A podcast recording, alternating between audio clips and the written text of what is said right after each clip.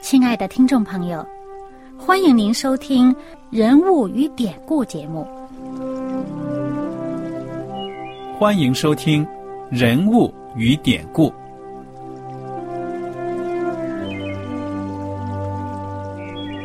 听众朋友们，当你读圣经的时候，不知道有没有过这样的想法？生活在几千年前的圣经人物，与我们这生活在二十一世纪的人有什么相关吗？那些古时候缔造了历史的伟人们，只是些令我们感叹而望尘莫及的对象吗？那些败坏了品德的小人和有负圣托的失败者，难道只是为了让我们嗤之以鼻吗？在这个人物与典故的节目里，我和小燕将与大家一起，通过圣经中的人物和他们的事迹，看看我们能从他们的故事中得到哪些启发，以便用正确的态度来对待我们每天所面对的生活和挑战，共同奔走天国的旅程。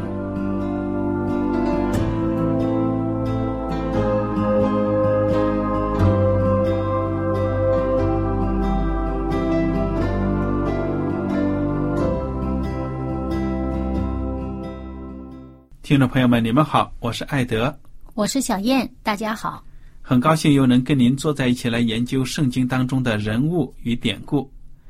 我们接着来看约翰福音，请大家打开圣经到约翰福音的第十章第一节开始。我实实在在的告诉你们，人进羊圈不从门进去，倒从别处爬进去，那人就是贼，就是强盗。从门进去的。才是羊的牧人。看门的就给他开门，羊也听他的声音。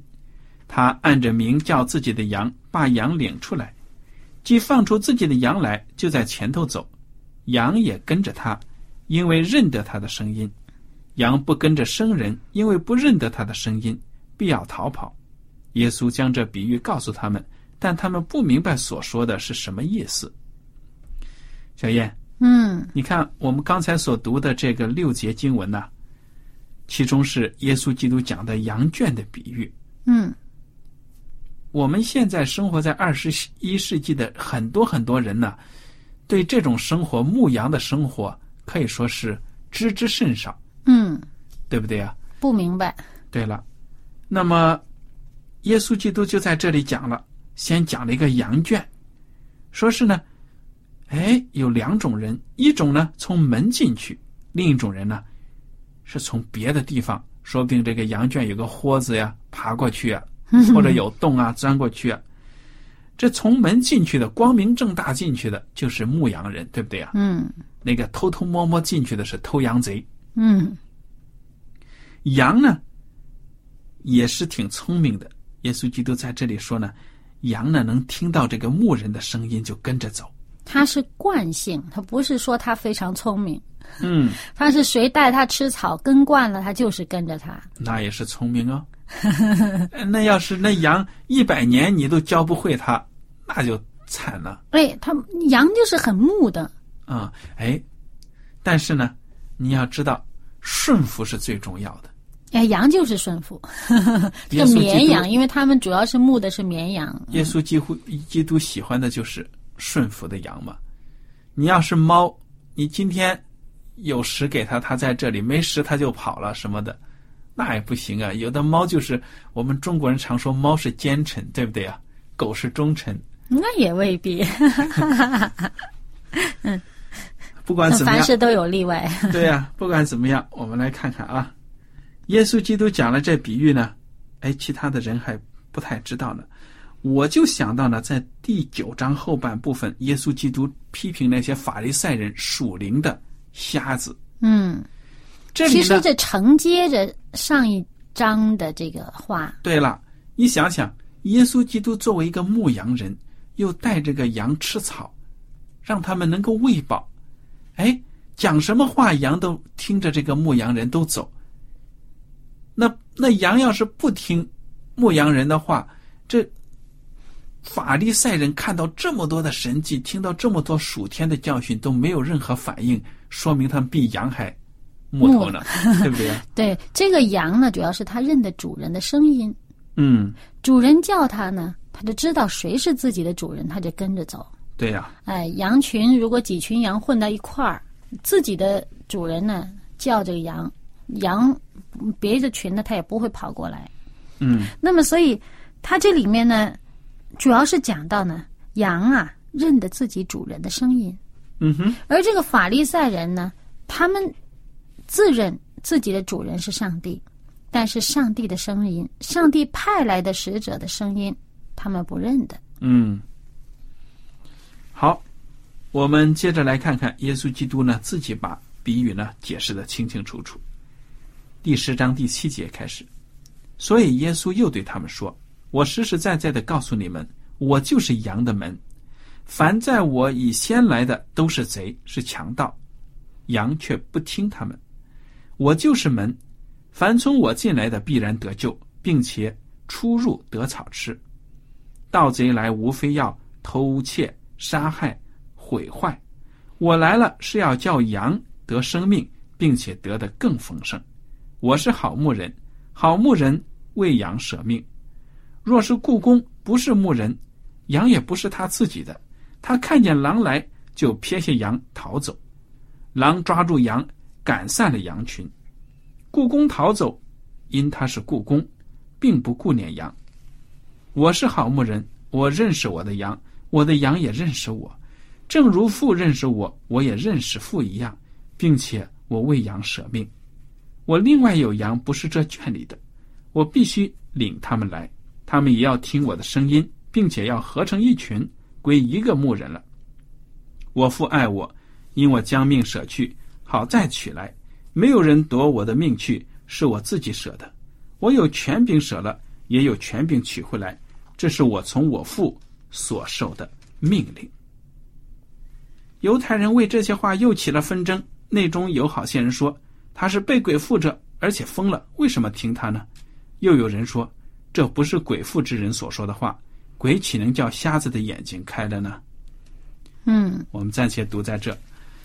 说实在的，耶稣基督呢，他讲的这番话呢，其实是很简单，就是牧羊人和羊的关系呀、嗯在这个简单的事例当中，却有非常深刻的属灵的含义。嗯，他这里面讲了几层的含义呢？嗯哼，首先，他一开始呢讲他自己就是羊圈的门，嗯不是从他进去的都不对头，嗯只有从他进去的，从他出来的，才可以这个出入得安全。嗯，进来得安全，出去有草吃。而且讲的很清楚啊，必然得救。所以呢，他指的就是说，说白了就是他自己是唯一的道路，唯一的进出口，嗯。只有通过他才可以得救，嗯只有通过他才可以得饱足，只有通过他才可以得安全，嗯，对吧？对，进来，嗯哎，羊进这个门嘛，得安全；羊出这个门得带领，得草吃。而且刚刚你说必然得救嘛，而且这是其中一层的含义。那么盗贼来呢，是要危害的，是要从羊得利益的。但是耶稣说：“我来了是要叫羊得生命，并且得的更丰盛。”这个“羊”这个字呢，在这里还翻译成人，嗯哼，所以我们也会看到有经文说：“我来了是要叫人得生命，并且得的更丰盛。”嗯这是非常有名的一节经文。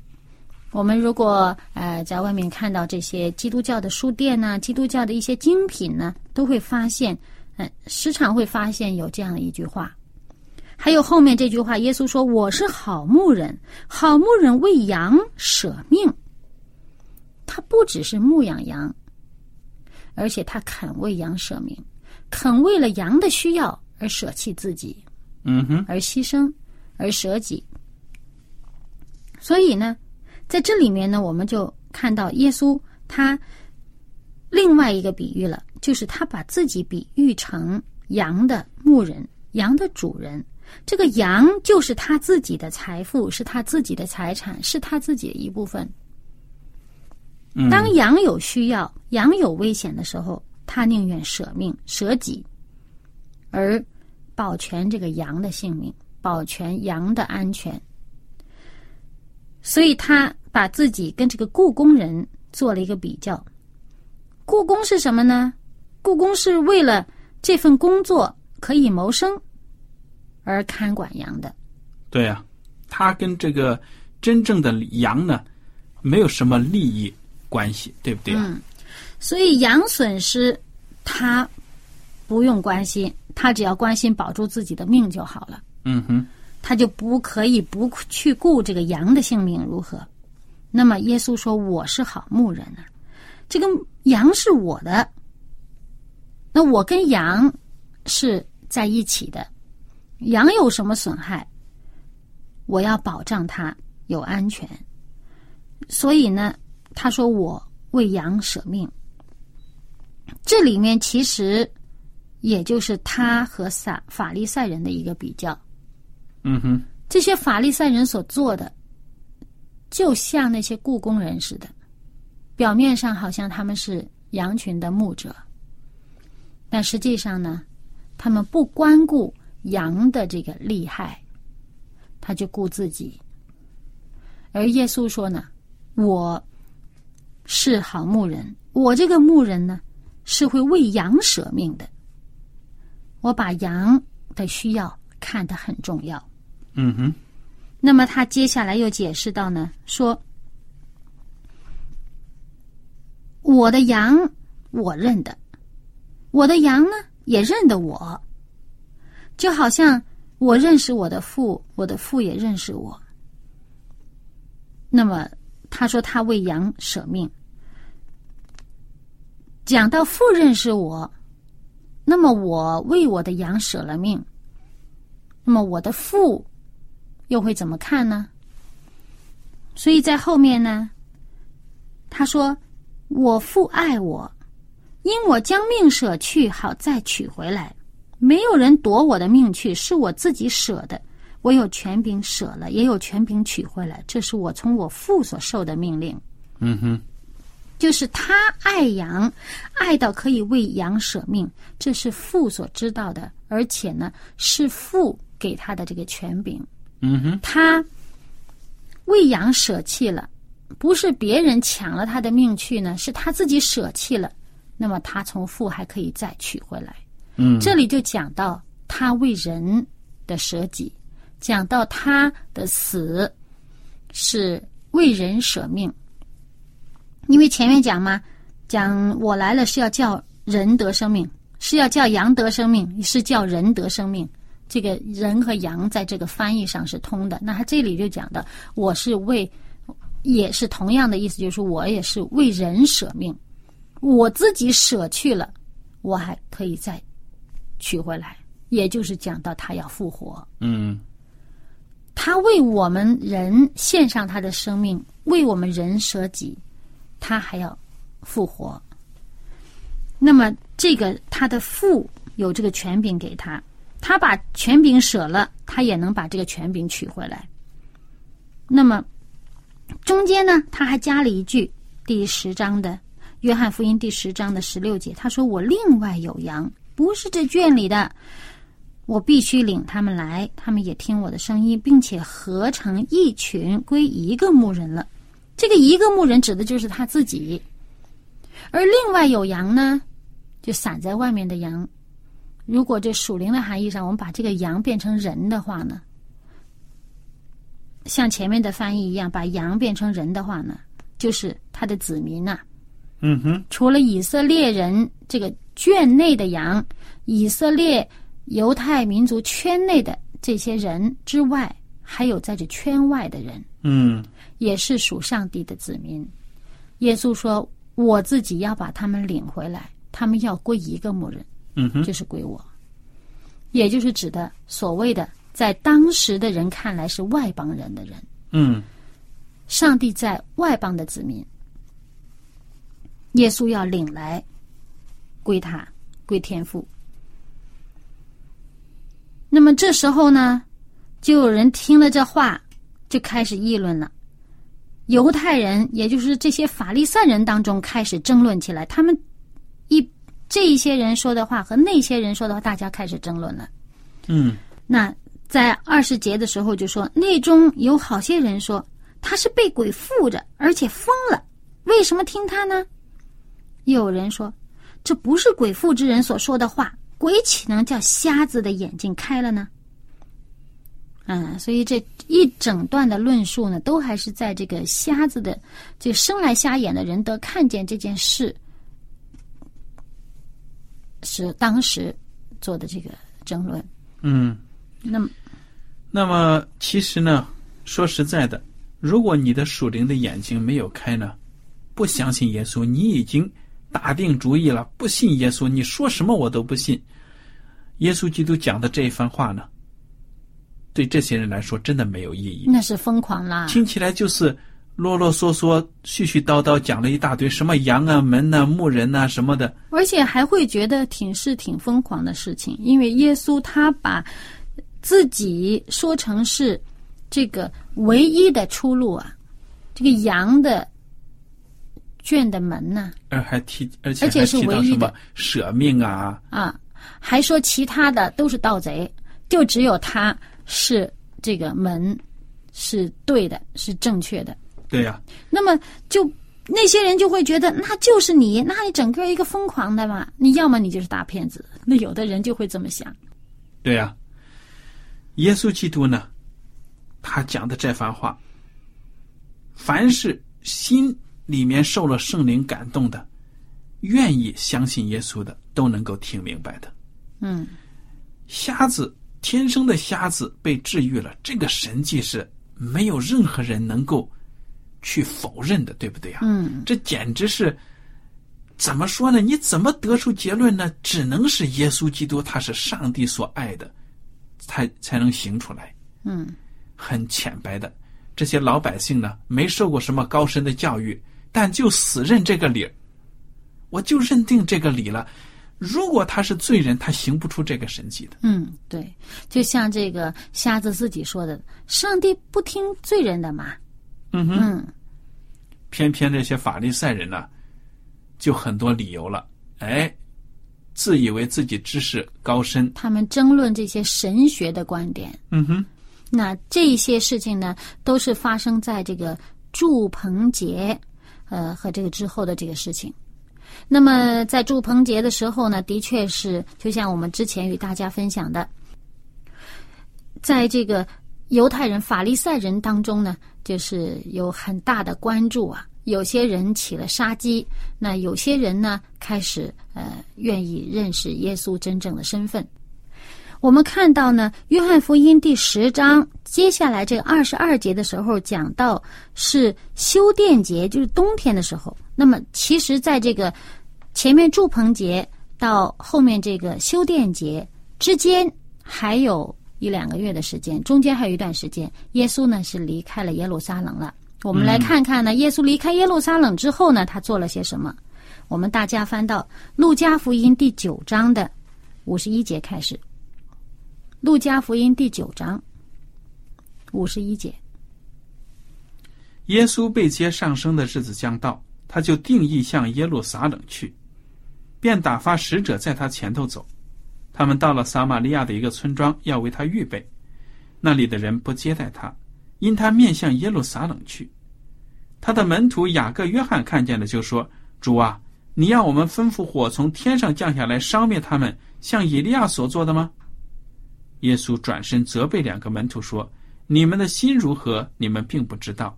人子来不是要灭人的性命，是要救人的性命。”说着就往别的村庄去了。嗯，这里面呢就讲到耶稣呢，其实又嗯到了他这个传道的这些地方。那么当时他觉得自己离要离开这世上的时间近了。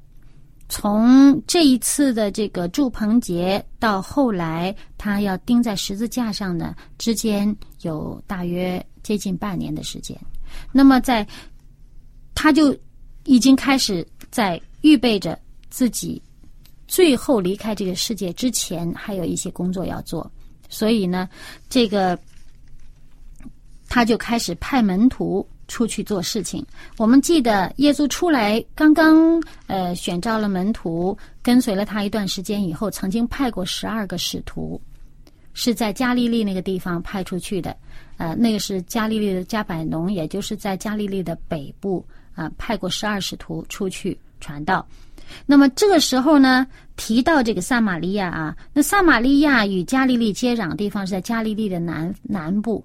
那么他在这里呢，又再次开始派使徒出去传道，为他预备。嗯，那么其中有一批使徒呢，耶稣派出去为他预备的时候呢，他们到了撒玛利亚的村庄，当地的人呢不接待这些。使徒门徒，嗯哼，那么呃，因为呢，他们是要往耶路撒冷去，那么这个他们看到这个方向啊，于是呢，回来报告耶稣。那么耶耶稣身边的这个门徒啊，雅各、约翰，急呀！你看他这个脾气啊，记不记得以前耶稣曾经给他们起个这个称号叫雷子？嗯，说他们这个急脾气。他们就嚷嚷起来了：“哎呀，主啊，要不要我们像这个以利亚一样的命令火从天上降下来烧灭他们？” 以利亚曾经是有过这样的事情，因为那时候的这个王啊，君王要捉拿以利亚，就派军长带着什么五十个兵啊去抓这个以利亚嘛，而且这个呃兵长的这个。军长带着兵去抓以利亚的时候，嗯，很嚣张啊，很这个杀气腾腾的，诶，命令这个神人，他们并不尊敬上帝的使者，不尊敬上帝的仆人。那么当时以利亚就说：“如果我是神人的话，那么就愿火从天上降下来。”果然呢，就火降下来，就把他们给烧灭了。所以，这个。约翰、雅各啊，想起这事儿来了，因为什么呢？他们当时在这个撒玛利亚嘛，而以利亚这火从天上降下来烧灭那人，也是在撒玛利亚的山这个地方的山上。他们看着这个撒玛利亚的山，哇，想起以利亚来了。哎呀，如果像以利亚那样子，火从天上降下来烧灭他们，你看他们不信我们的夫子，把他们烧死。哇！耶稣马上责备他们：“你们真是不知道你们的心肠是怎么样的。”嗯哼。呃，我来呀是要救人的性命，不是要人灭亡的。嗯。我们记得圣经上说呢：“上帝不愿一人沉沦，乃愿人人都悔改。”是不是？嗯。你把他都烧死了，他还有这个悔改的机会吗？就没有了。好了，那么，所以当时耶稣呢就。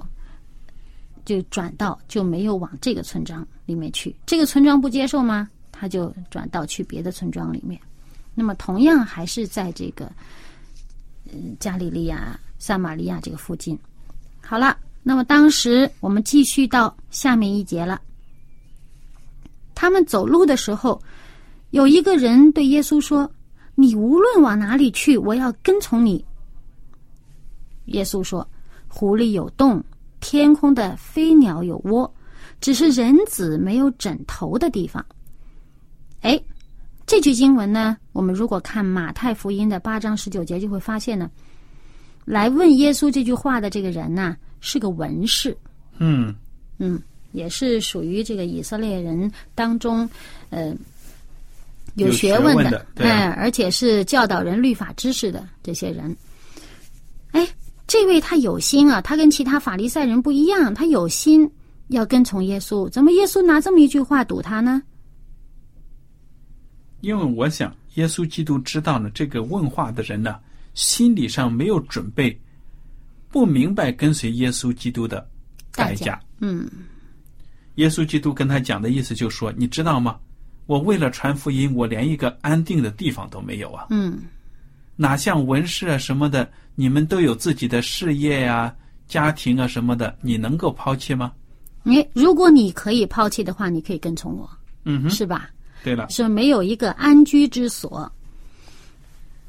第五十九节，又对一个人说：“跟从我来。”那人说：“主，容我先回去埋葬我的父亲。”耶稣说：“任凭死人埋葬他们的死人，你只管去传扬上帝国的道。”又有一人说：“主，我要跟从你，但容我先去辞别我家里的人。”耶稣说：“手扶着犁向后看的，不配进上帝的国。”你看，之前是这个文士呢。主动来跟随耶稣，耶稣把他可以说呢，就是说先把这个丑话说到前头，嗯，这个日子是不好过的。哎，紧接着耶稣又呼召了一个人跟我来，没想到这人说呢，哎呀，我得回去埋葬我的已经死去的父亲。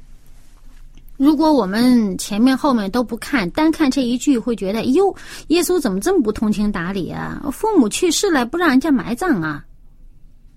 那么怎么理解呢？其实埋葬父母需要多久啊？而且耶稣在哪里？这个老百姓听说耶稣在哪里，都追随到哪里去，跟着走。所以你埋葬父母，其实这只是一个借口啊！你真正的为父母安葬需要多久的时间呢？难道你就安葬完了追不上耶稣了吗？所以耶稣说这话呢，他看出这个人他说这个话，他是一个借口，一个不大想跟耶稣走的这么一个借口。嗯，或者呢，耶稣是慧眼看到了，他回到家肯定会被那些不信的人呢缠住、挽留住，不要走，怎么怎么样？因为耶稣基督是全知的上帝啊，他什么都知道的。所以我们很多时候都是看了经文，只是在那里猜测呀。但是唯有耶稣知道这个人他真正需要的是什么。嗯。那么另外一个人也是，哎呀，我先给家里人告别告别，好像耶稣也是不近人情。但是耶稣说：“手扶着犁向后看的，不配进上帝的国。”耶稣也知道他说的这个是借口。对呀，所以你看，我们也见到这个跟随耶稣的人呐，像什么呃呃，后面有拉萨路死了，他的姐姐们也是埋葬他们，然后还跟从耶稣，然后还去传福音，对吧？所以上帝给我们护照呢，看我们自己的回应啊。那个上帝也不会逼我们马上就要有什么答案，嗯。但是但愿我们呢，能够因为呃回馈上帝爱的缘故呢，愿意。顺从他的呼召。好，我们今天的时间呢到此就结束了。您如果有什么问题和想法，欢迎您写信来。爱的小燕，感谢您今天的收听，我们下次节目呢再会。再会。喜欢今天的节目吗？若是您错过了精彩的部分，想再听一次，可以在网上重温。我们的网址是 x i w a n g。R A D I O，希望 Radio，或是找旺福村也可以找到。记得把好东西介绍给您的朋友，与他一起收听。